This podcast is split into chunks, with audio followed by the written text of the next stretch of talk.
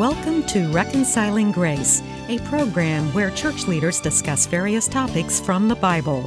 During the discussions, there may or may not always be agreement from every panel member on every point, but there is full agreement on the fact that the way to God the Father is through the reconciling grace of Jesus Christ. Welcome to another episode of our podcast, Reconciling Grace. My name is Pete Vecchi. I'm an associate pastor for Christway Community Church in Pleasantville, Ohio. And our regular panel is with us today. That's Pastor Mac, P. Mac, Don McDonald, who is the pastor at Danforth Reformed Church in Danforth, Illinois, and Pastor Josh Kugel, who is the pastor of First Baptist Church of Lyman in Gulfport, Mississippi. I like the way that Josh put it one time, and I've started using it. That this is the number one rated broadcast or podcast featuring a Baptist, a Reformed, and a Nazarene pastor from Mississippi, Ohio, and Illinois. So there's not not too many qualifiers there, but uh, we we hope that you're enjoying listening, and we hope that uh, you tell people about this. And today uh, we've kind of gone back and forth during our broadcasts talking about uh, scriptures and and various different scriptures, but today we're just going to be looking at scripture in general. And in fact, it's kind of more going to be along the lines of how do we view the scriptures? What do we believe about the scriptures? What do we say about the scriptures themselves? What uh, what authority do they have? And um, you know that sounds so easy, but when you think about it is there's a lot of difference in the way some people view the scriptures. Now i want to go on record from the beginning guys as saying that i believe the bible is god's word. No question about it. So nothing that i'm going to say today i don't want anything that i say today to be misconstrued to make it sound like i believe it to be anything but god's word. Um, and if i don't know if either of you guys want to make that uh, kind of statement before we start, or, or, or get into it as we go? What What do you think? I guess you know what I was thinking about too is when we look at scripture, even if we have tension in the discussion, tension is healthy because we're open to learning and we're open to hearing one another as we're dealing with scripture and you know, my feelings have always been, you know, it's theopneustos. It's all God breathed. I'm, I'm running with Second Timothy three sixteen. You know, for all Scripture is God breathed, and you know, we we have these discussions. I mean, in the life of the RCA, one of the reasons we're imploding is over hermeneutics. What is hermeneutics? Hermeneutics is the way we interpret Scripture, and so even within our own world of the RCA, there are great debates about how scripture is used, how scripture is viewed. Um, I am definitely more on the conservative side. I see it being very much used every day. I believe in, you know, uh, so much of living out scripture, of being a reconciler. I believe in, you know, just all the things we're called to but it it is a struggle you know to really look at scripture and how to put the pieces together. And i know josh and i we sort of kid back and forth him being a good old baptist and i'm being a good old reformer. But I, I think there's so much and here's the words i want to use there's so much beauty in scripture. And somehow we walked away from the beauty for the sake of too many cultural arguments that we're trying to put over scripture rather than allowing scripture to lead and breathe um, so that's sort of where I'm at. I don't know. Josh, how about you? This is uh this is something I think we're we're talking about this because I wrote about it not too long ago and that got us talking off off can or off uh, audio and everything about it. Now we're we're starting to talk. I I'm uh what you would call an inerrantist, meaning that I believe scripture uh, was given by God and contains no in the way it's not intended to error within it.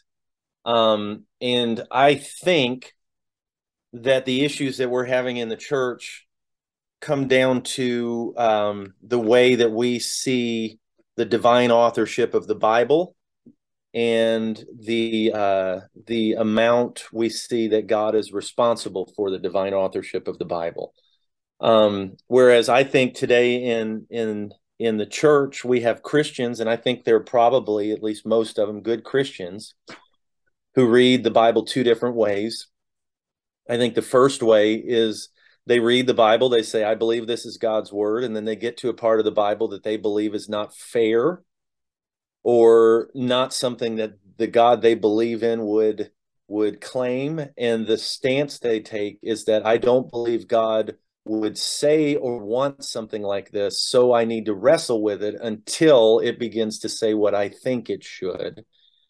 And the other the other way that people read it is um, simply like this. The bible says something. I believe it's god's word. If i don't agree with it that means i'm in the wrong.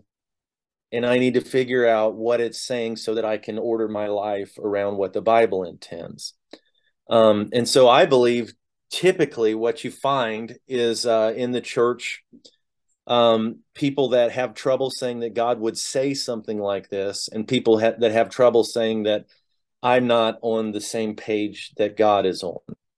Um, so that that's just we're talking about opening statements, and so I just kind of want to get that that out of the way.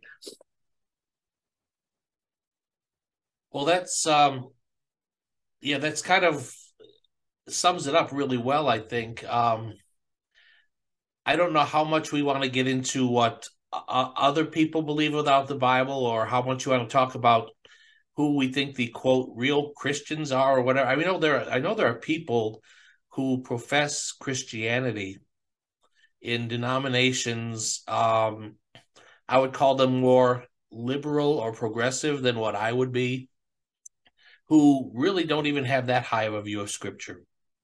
Some of them question whether or not certain books of the Bible were written, for instance, by Paul or by, you know, whoever it might be. Um, some of them question if certain things were actually included in the original Bible.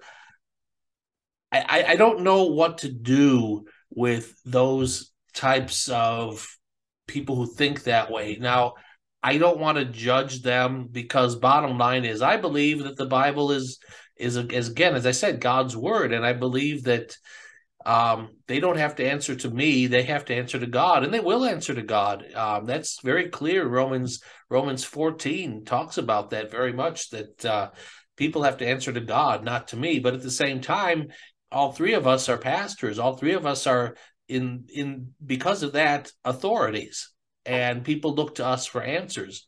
And Pete, and aren't, we told, aren't we told to judge other people in the faith? in the faith, sure.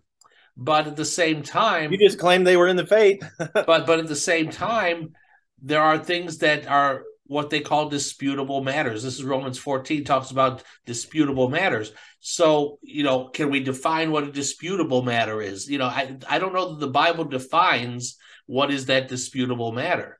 So the bottom line is they have to stand before God and that's that's where the, that's where tension is in there. I can't always say that I have all the answers, which is kind of unfortunate because shoot, I'm a pastor. I'm supposed to have all the answers, you know? And yeah. and I know you guys always have every single answer biblically and it's just down down pat, but I have to confess I don't always have all the answers. I, I want to take a step back too that you know, years ago when I was in seminary, you know, James has in there that those who teach and preach are going to be held more accountable than those that don't. And and that really, for me, when it comes to preaching and teaching, eh, it's all about scripture. It's all, you know, I'm, I'm working through the Ten Commandments. I'm doing more of a topical sermon series on the Ten Commandments than I am textual. And by that, textual means that I take verse by verse and I preach a chapter out of the Bible, where topical means I look at a particular thing. This week it's going to be the I am of God. You know, what does that mean? I am God, you know, as we look at the first commandment there. And it's all about bringing scripture to life and using scriptural text to journey in through that.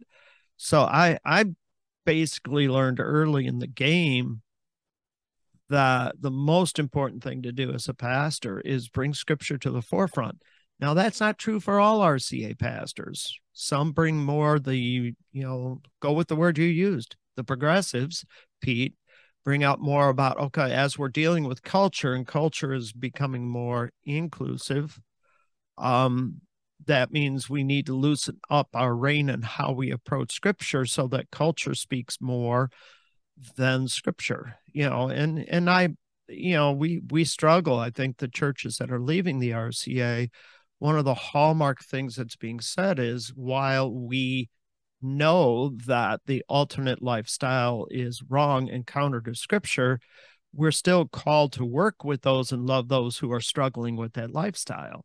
So it, it it's a fascinating tension of of putting all that together you know in in my mind when i'm looking over scripture especially the goal is how do we make scripture so it's relevant and personal and intimate in application? And and i like what josh said.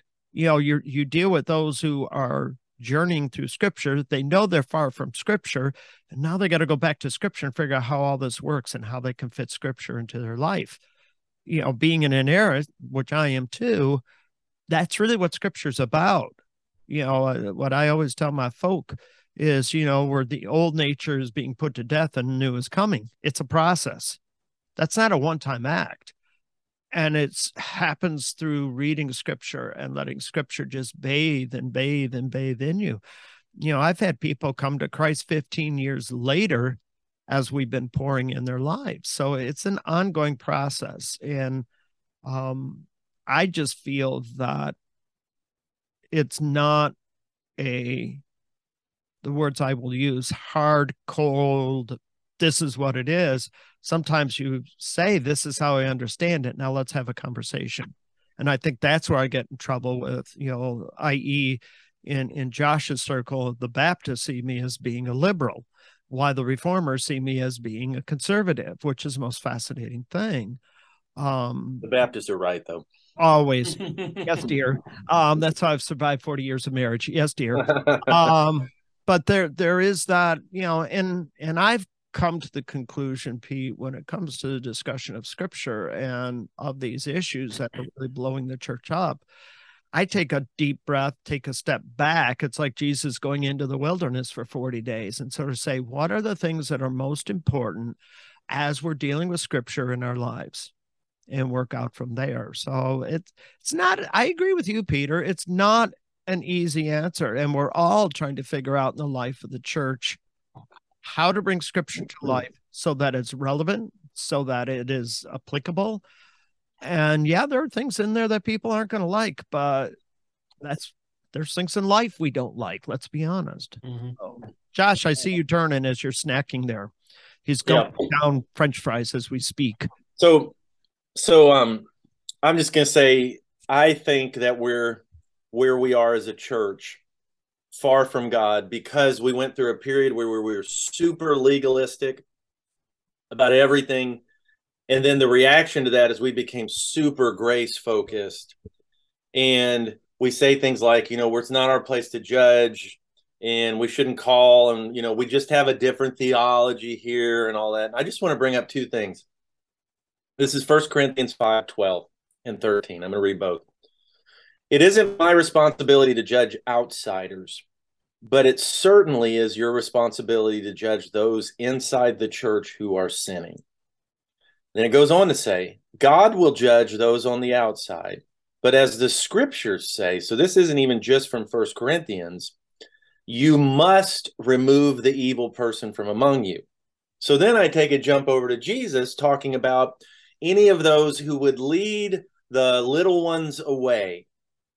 And his pronunciation on them or pronouncement on them is it would be better for a millstone to be tied around their neck. In Revelation, people are called out for not calling out sin in their church to the extent where Jesus literally says, if you don't fix it, I'm going to remove your functionality as a church. You will no longer be a light. And I'm just going to tell you, there are pastors today, because of the way they read the Bible, that are leading other Christian people into sin. And for me, just because I see the, the past like it is, I don't think that we have the leeway to say, oh, well, that's just a different way of looking at it. Um, if I'm an inerrantist, I think an inerrantist is a very important doctrine. Um, and if I think if somebody says, you know what, Paul's a bigot, um, we don't really need to pay attention to what he says in Romans. I mean, I, I, don't see a lot of more important because we only know we only know God through the Bible. I mean, well, that, that's not the right way to say it, but the only we only know the specifics we do the the theology the theological depth we do because of Scripture. And if somebody says, you know what, um, um, the Bible is is not really right here. It's just a tale of God's relationship with man, which has become really popular in progressive circles too. It's just man trying to describe how God related to him and all this kind of stuff. I feel like that is leading people, uh, children, and, and we always say you know, children is a thing, but I think in Scripture, children could easily be someone who's weak in the faith or young in the faith um, leading them. I think that that that there's no clearer imperative in Scripture than for for us to call that out and to deal with it. We're called, we're told all over the place to deal with false teachers. Um, and so I I I understand, and you know it's fine if we disagree or whatever. I understand what we're saying about you know what we need to be not not so dogmatic or so legalistic or whatever. But I think the reason where where we are is because we allowed people to say, you know what, we were so hard on people that we just need to say whatever goes. Because literally that's what we've said. Whatever goes. You can look at mainline churches all over America and it's that same thing. Whatever goes. We need for the sake of unity, let's just smile and hold hands and sing kumbaya and watch while they lead people into sexual immorality while we're saying, you know what, I don't think God would really want that for us, but but maybe um I, I think we got to develop a backbone about scripture. sure. And I think though that part of what I've been thinking about, because you know, we, we kind of talked last time we we we we ended our last uh, podcast, and we kind of stopped there, and we kind of said, "Hey, this might be the direction we're going to go this week." So my mind and thoughts and and stuff have been on it, been praying a little bit about it, and um, I'm, I'm thinking a little bit differently though when it comes to the inerrant talk because to me what you're describing josh isn't so much people who would how do i say this? I don't think that the question would be is the bible inerrant? I think that they're even talking is it relevant you know when i think of the discussions between inerrant versus infallible versus, or is it trustworthy? Is it divine or yeah yeah exactly. To me when we when we deal with people who are talking i, I have heard i've heard arguments be, between inerrant and infallible. You know well by golly they're both saying it's the word of god. You know i again that's where i come from. This is the word of god you know but at the same time where where is there room for for understanding? I mean there are different translations that will translate words differently. One i i don't have the the um passage in front of me right now but for the longest time and from what i have read from the greek uh, jesus said the kingdom of god is within you.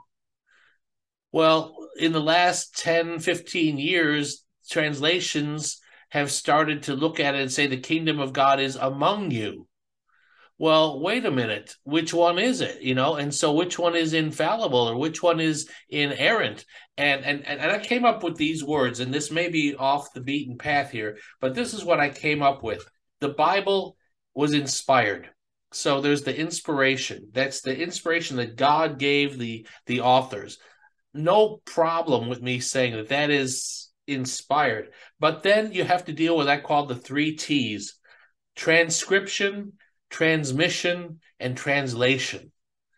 And all those things, I think, have because we don't all speak um, ancient Hebrew, we don't all speak um, Koine Greek, and in fact, the the the New Testament words our Koine Greek is translated from what Jesus probably spoke in Aramaic. You know, so where what are we calling the the inerrant part? I have no problem calling it inerrant that what God inspired the writers to originally write was inerrant. No question about that. But then it starts to come down to why are we having different translations in English? What does this say in um, in in Swiss or in German or in Japanese or in Chinese or whatever, as opposed to in English.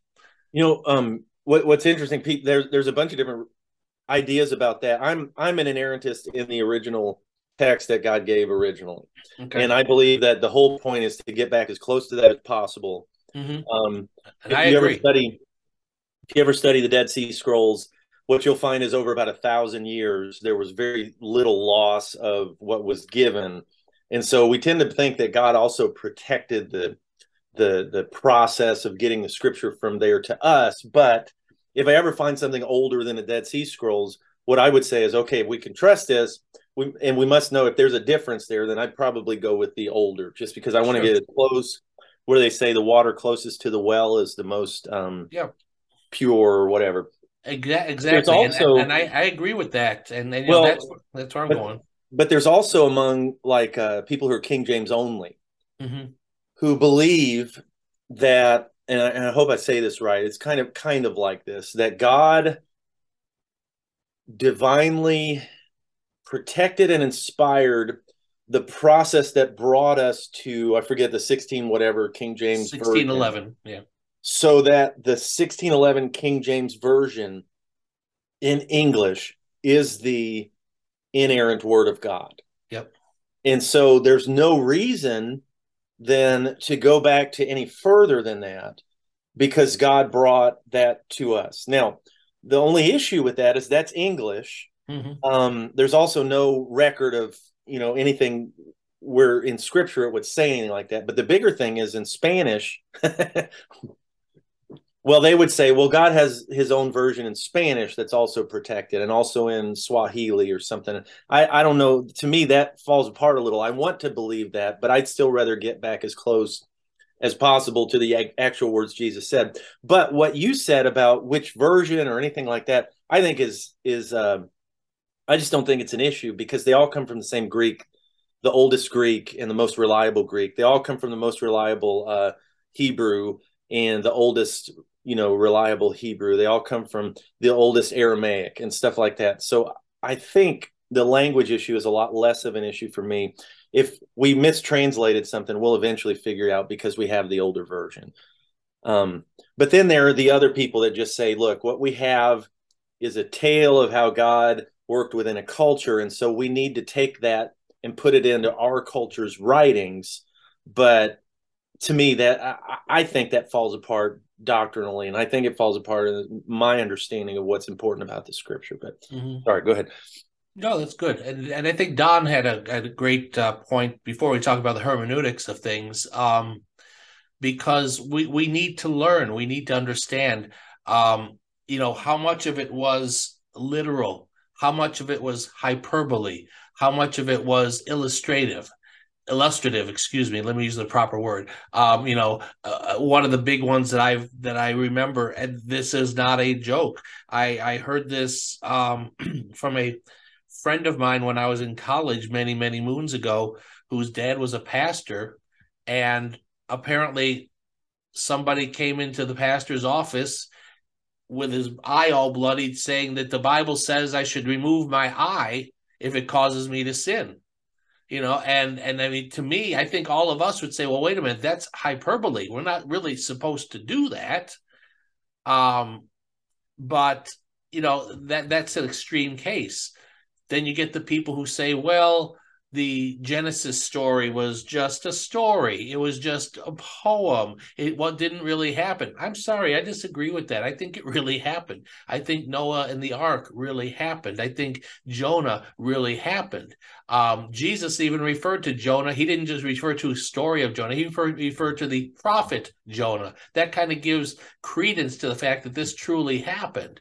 Um, But, but I think whether those happen or not still doesn't go into whether they're divinely inspired or not. Because it, it could be that those are telling a tale that happened a little that is supposed to be taken, like you said, allegorically or something like that, that God gave it to be taken allegorically, and we just don't understand it. Um, I think we're going to find that out later. But Okay, that's that's fine. It looks like Don's leading in. He wants to say something. Hi, I'm here, by the way. Yes. This the second week in a row we've done that to you, Don. I'm sorry. I'm not. Um, I, you know, I'm listening to all this and my mind is racing many different directions, but I, I think one of the things that really comes to mind, I, I was anticipating this conversation a little bit. What do you do with songs of songs? You know, because there you are, it's it's about intimacy, okay. You know, when you look on a spectrum, you know, one being allegorical to 10 being literal, you have to do a dance with Song of Songs about the relationship between lovers. Is it the church and Jesus? Is it, you know, you you you play that game with it. And and I think when it comes to scripture, I, there was a phrase, a word that caught my attention that really challenges me. And from the pulpit, after preaching almost 35 years, is how do you make scripture relevant? And what gets me going, and this is why I'm still in inerrance, this is why I still believe scripture preaches scripture. Um, if you say that it's Aesop's fables, scripture has no value.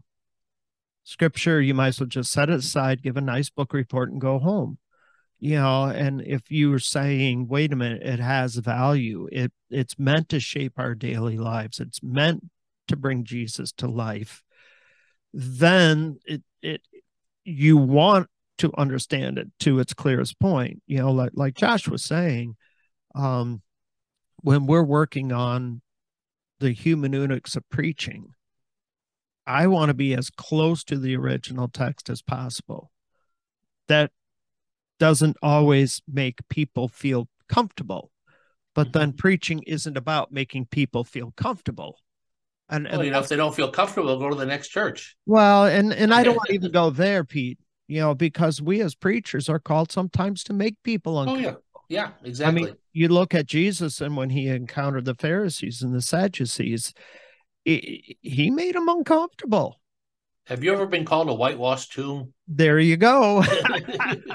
and I, I think that's the thing about scripture that really comes to mind, you know, is even if you approach it as a f- fable, the fables are still uncomfortable sometimes, and they're meant to be. Or you approach it as the word of God that is, you know, inerrant sharper than any two-edged sword.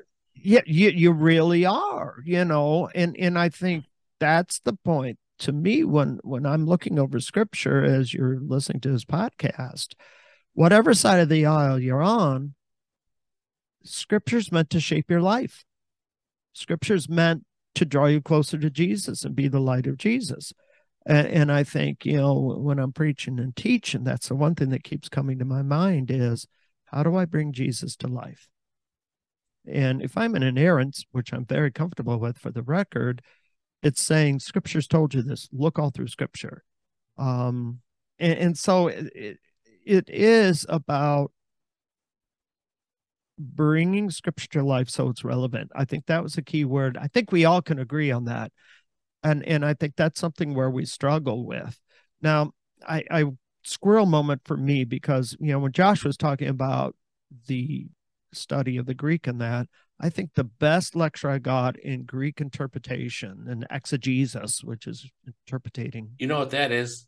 That's the former Italian savior, exegesis. Anyways, I'm back. Uh, thanks, Pete. You're leading me astray. Oh, we like sheep. Okay, I'm back. Hey, by the way, um, I can say that because I'm Italian. I know that. No, you're no, I won't go there. Next. Um, where was I going? Now I just lost it. Exegesis. Ex is you know the use of the English language. Just just look at all the different words and how they've changed meaning in a hundred mm-hmm. years. Absolutely. The same is true for Greek. That's why you want to stay as close to the original Greek context as possible. And what gets my ire up is when they start using words for the interpretational grid that are 200 years away from the original Greek then yeah, you should be raising a flag. So, eh, eh, you know, and that's exegesis. That's what interpretational grid slash hermeneutics now um, do we use to make scripture relevant? And so I, I was sort of sitting back listening to all this, sort of my mind raised to, wow, I can see why people are confused that are looking in looking from the outside into the church. If if you guys can't agree on this thing called scripture, what are we supposed to believe? How are we supposed to bring it to life? But isn't that why we're supposed to call out when people see scripture as anything less than divine? Because we're supposed to find some kind of unity in the what we what we see the Bible as. I, I think. I, and you know what? That's ongoing. You know that that's a thing that really I I'm I'm I'm having a hard time with, and and it's our culture that you're right, I'm wrong, therefore I'm walking away from the table because we can't agree on anything. So we're walking away. And you know, the the Reformed Church is experiencing that. We've lost 47% of our confessing membership, of which is conservative, um, because we've stopped talking. Are they right? To a point, I think they are right walking away. Do I feel that strong call to walk away yet? No, because I, I want to still be involved in the conversation, see where God takes us. There'll come a time where I'll feel the call probably to walk away because of scripture. But I still want to dive in and, and sort of have these conversations. Yeah. Uh, can can I ask you a question? It might not be an unfair question. It might not be a fair question. Shoot. Is that Christianity or is that denominationalism that that makes you want to stay around for the conversation? I've never been a good RCA pastor because I'm I'm too Baptist, they tell me. Um so I want to say it's more Christianity and a willingness. It's like Jesus finding a woman at the well. Yeah. They're not supposed to associate together. They're supposed to be apart. And yet there's Jesus sitting there with a Samaritan woman, no less, having a conversation. Granted, I agree with my Baptist. She wasn't claiming to be a Christian though. No, but they had a conversation. Mm-hmm. And the conversation ultimately ended up to her conversion even before the Samaritans were supposed to be converted. And and it it it to me it's about this is who I am. This is who I am in Christ. This is who I believe scripture is. Let's continue to have a conversation. Does that mean I my progressive brothers and sisters? Absolutely not. But does that mean I'm willing to sit down to have a conversation because Jesus is calling me to love even my enemies? Sure. Mm. And script that's scripture, bro. And I have the same I have the same heart, I guess the way to say it, towards so many people that I've mentioned them before on this on this podcast.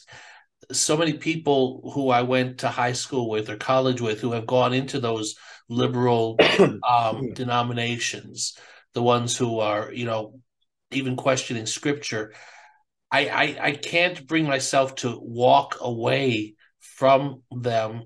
I can't bring myself in my prayers to not pray for them the same way that I pray for you guys, um, because they are professing Christ. I don't agree with a lot of the things that they seem to believe, but they are professing Christ. And that's better than the people who are walking around denying Christ. It, you know, that's better than. But if you're professing Christ and doing damage to the name of Christ in the meantime, I, mm-hmm. I just I, I just wonder how many people have walked away from the faith and it all started with, well, I don't want to create any waves. Yeah. I don't want to I don't want to make a, a, issue out of this. We're called to love each other. And that's why I think that's why I started all this out is I think we've been in this ultra grace is the most important thing. But I think that grace is supposed to be balanced with truth, and grace is supposed to be balanced with following the law and all of this stuff. And so I, I just think um, what's coming is going to be a real hard jerk away from this ultra grace hippie kind of thing that we've been on for so long because we rejected the legalism of our people before us. Mm-hmm. Um, and so I, I don't know. To me, how, how about this? What would have to happen for you to say, okay, we can't be part of the same family right now? Well, I think that's a great question because I was kind of going to go there myself. Um, to say, I believe that God is going to need to speak to each one of us. I mean, is there a right and wrong answer when to say, as a pastor, it's time for me to be starting to look for a new congregation? You know, is it time for me to be, you know, all of us including Don, who's been there for 28 years, we've all been pastor of more than one congregation. Something caused us to move. Was that because it was something that was forced upon us? Possibly. It was all, was it was all money. something- What's that? It was all money. Money, yeah. But still, you know, the, the point I'm just is kidding. oh, I understand. I understand. But but still there are things that that happen in our lives and and I believe in the divine leading. I believe that God will will call us and God will will direct us if we seek him. And you know, to one he might say, Don, I want you to stay in this pastorate for 28, 29 years. To another, he might say to me, uh, I, I want you to be there. I, I'm not telling you yet, but I'm going to close that church before you leave. Um, but I want you to move on from there and do something else. You might say to, to Josh, you know, Nazarene was great for a while, but I want you to be a Baptist. Um, you know, th- there's not the same the same answer for every one of us you know it's the same kind of thing. How do you deal with it in your own families? If you have family who doesn't believe in jesus if you if you have family who is happens to be um, in a more liberal progressive uh, mindset in the church than you are what do you do? When do you decide to say okay i'm not part of your family anymore? It's it's there's not a not But- an easy answer. But isn't the clear calling of scripture that we're supposed to call out false teaching? And we're supposed to call out people who are leading those young in faith and young in age away from where Jesus wants them. And I I hate that our dividing line seems to be drawn in some of the same places where our political lines are being drawn. yeah And people keep saying, well, it's not about Republican, Democrat, all this kind of stuff. But there are some issues that are being picked up by political parties that are actually faith issues. Mhm. Um, I hate that we're we're we're confused about where those lie because there should not be any. For me, there's no confusion about sexual mora- you know, immorality. There's no confusing about the value of life. There's no confusing for me about um, Jesus. And when somebody says, "Well, he may not have even been uh, born of a virgin," what's the big deal in that? That that's a big deal to me. Yeah And to me, that's big enough to call out if somebody's preaching that. Um, and I'm hearing it more and more lately from people who are saying, you know what, Paul, he he was off base. He just didn't like women, and he didn't like, uh, you know, all this. And he was calling out this specific kind of. And even if he was calling out, you know, homosexuality or something else, he was really reflecting on his culture, and it's not something we're. And I think people that are saying this are are creating the right kind of situation and momentum for people to live the faith. And I feel like part of my calling, at least for the people that God has charged me to be with, um, and, and whatever other influence I have, is to call that out and say, this is not uh, what I believe, at least. And and in, as far as I'm called to be a pastor, I don't, I don't think this is what Christians should believe. sure Um, and so I- I really wonder if we've been asleep for so long that we've missed the fact that we were supposed to start calling things out about 15 years ago. And we're still under the mindset that it's not really that bad yet. Let's wait and see where it goes. I, I, I want you to know there are there are uh, transgender pastors in certain denominations who are outright uh, openly sinning in very, very major ways. And we're saying, well, let's see where this leads. I, I don't want to see where it leads anymore. It's Yeah. time. It's time to start drawing some lines. And and I think, but I, I just think typically I think this comes back to how we see scripture or what we want out of scripture. Um Yeah. so I I find the conversation fascinating because it was published January 1st, 2003. And it's a book called The Grace and Truth Paradox Responding with Christ Like Balance. And it's by Randy Alcorn. Um, when I was at Danforth, one of my dear elders and I were having this very debate about how do you apply scripture to discipline in the life of the church? And I'm not against discipline at all. I mean, we need to discipline, we need to set standards. So, you know, Josh and I are definitely on the same page. It's just how do we do it? How long do we look the other way? Do we look the other way? How do we respond with discipline so that the love of Christ is still at the center? These type of debates are what we're really having today. But this book, um, it's a good book. I mean, the description says Christians trying to model their um, lives after Jesus may find that he gets buried under lists, rules, and formulas. Um, and and so it it's one of those books that I've shaped my ministry uh, in the light of you're going off a cliff because you're so busy with grace you have forgotten about the word. Where do you set the guardrail? And that's the question we're really asking today, you know, as we're talking here. I don't sense any of us having tension about scripture. I feel we're the direct opposite. We're all leaning in on scripture. We're all saying, what are you going to do with scripture? How do you bring scripture to life? And and I think you know, I agree with you wholeheartedly, Josh. When I go back and read the the uh, original writings of this church when they're translated from the Dutch, it was about shelling peas on on Sunday, and that person was, excuse the phrase, going to hell for shelling peas on Sunday. And now it's almost like we look the other way too much. It, and and it's finding that balance. And and i think we as a church of jesus christ have to find a way to bring grace and truth together in such a way that scripture is relevant once more and and i keep coming back to that yeah i, see that delightful pete's going okay guys hi we're at a time limit here but not so much a limit, but I, I didn't want to interrupt you. You're saying I, some great, I, great things. I feel, and I'll state it as a feeling, that God's word is meant to be loved, adored. It's meant to be poured into our hearts and souls. I hear my grandfather saying as he was getting ready to die, Ah, oh, laddie, I'm recalling the 23rd Psalm in French because the French knew how to love. Scripture yep. is relevant.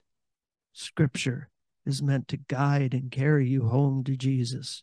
Scripture is there at the center of my life because it was the center of my grandfather, my father's life.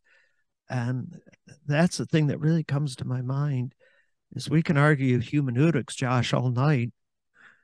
But the truth of the matter is we still need to be in scripture no matter how we understand it or look at it. Yeah.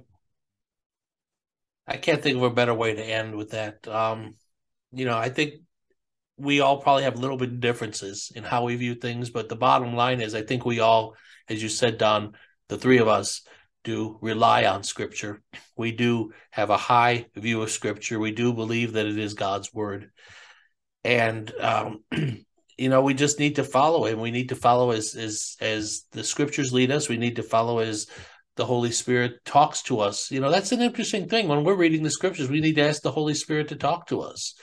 We need to follow as he as he wants us to do. So um, we've actually gone a little longer today than we sometimes do, but uh, I, I I couldn't have found a place to break this off, and I think we could keep going for another you know hour if we wanted to. But um, I don't know how to sum it up except to say that we need to keep scripture important. We need to understand that it is God's word. We need to understand that God does speak through his scripture.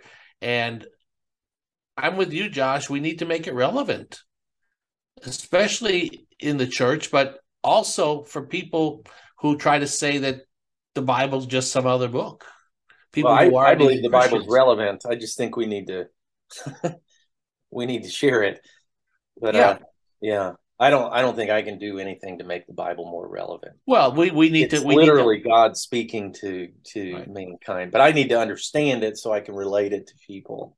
Right. And and I like what you're talking about too, Pete. And not to take any more, we do need to understand there's some of it that's supposed to be read different ways. Mm-hmm. Um, and that doesn't get into the inerrancy. That doesn't take away from inerrancy at all. Mm-hmm um, God wanted you to read it a certain way. God wanted you to read this part poetically and this part historically and this part prophetically.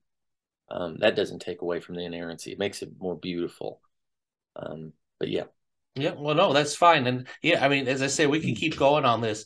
I guess I'm trying to come up with a summation. You know, when I say to, to, to revere the scripture, to, to, to love the scripture, to, to have a high, um, understanding of it when I'm saying that the word relevant, I mean we need to make sure that we keep it relevant in our teaching, in our preachings, in in our churches, um, because it isn't something to just be glossed over. It's not something to just say, "Oh, this part's too hard."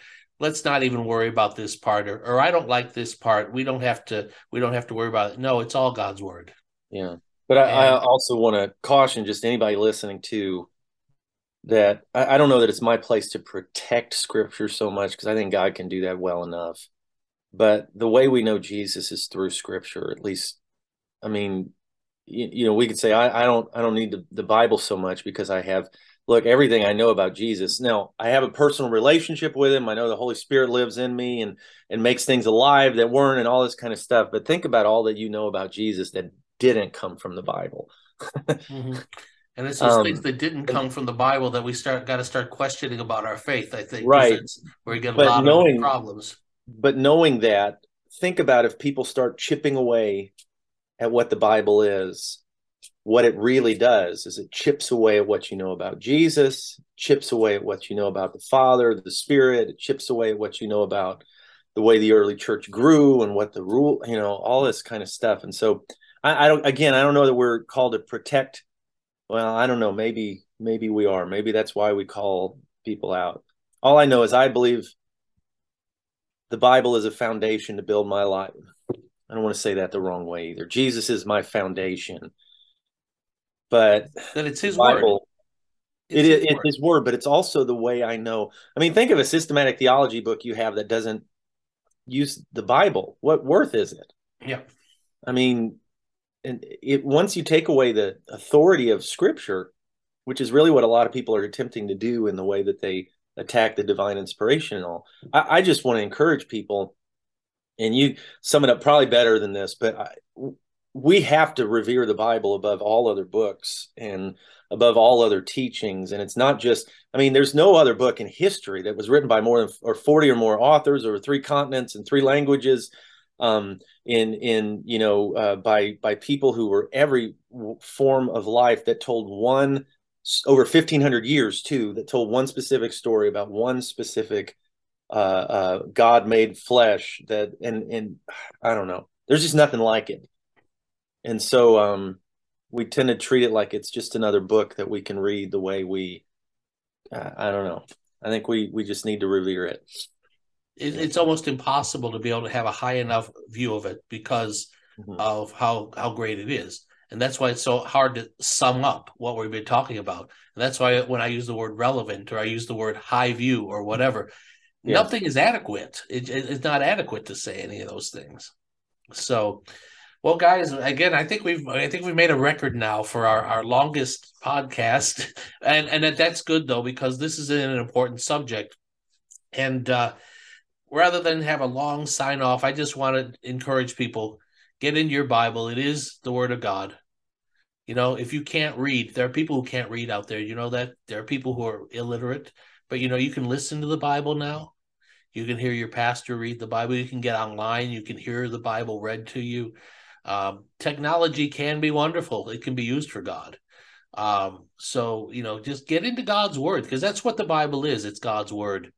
And we do believe that. And we do believe that it points the way to Jesus, showing that Jesus is the way to God the Father through his reconciling grace. The name of this podcast, Reconciling Grace. So, Josh Kugel, pastor of First Baptist Church of Lyman in Gulfport, Mississippi. Don McDonald, pastor of Danforth Reformed Church, Danforth, Illinois. I thank you for being with me. Pete Vecchi, associate pastor for Christway Community Church in Pleasantville, Ohio. And I want to thank all of you who listened and hope to see you again next time for Reconciling Grace.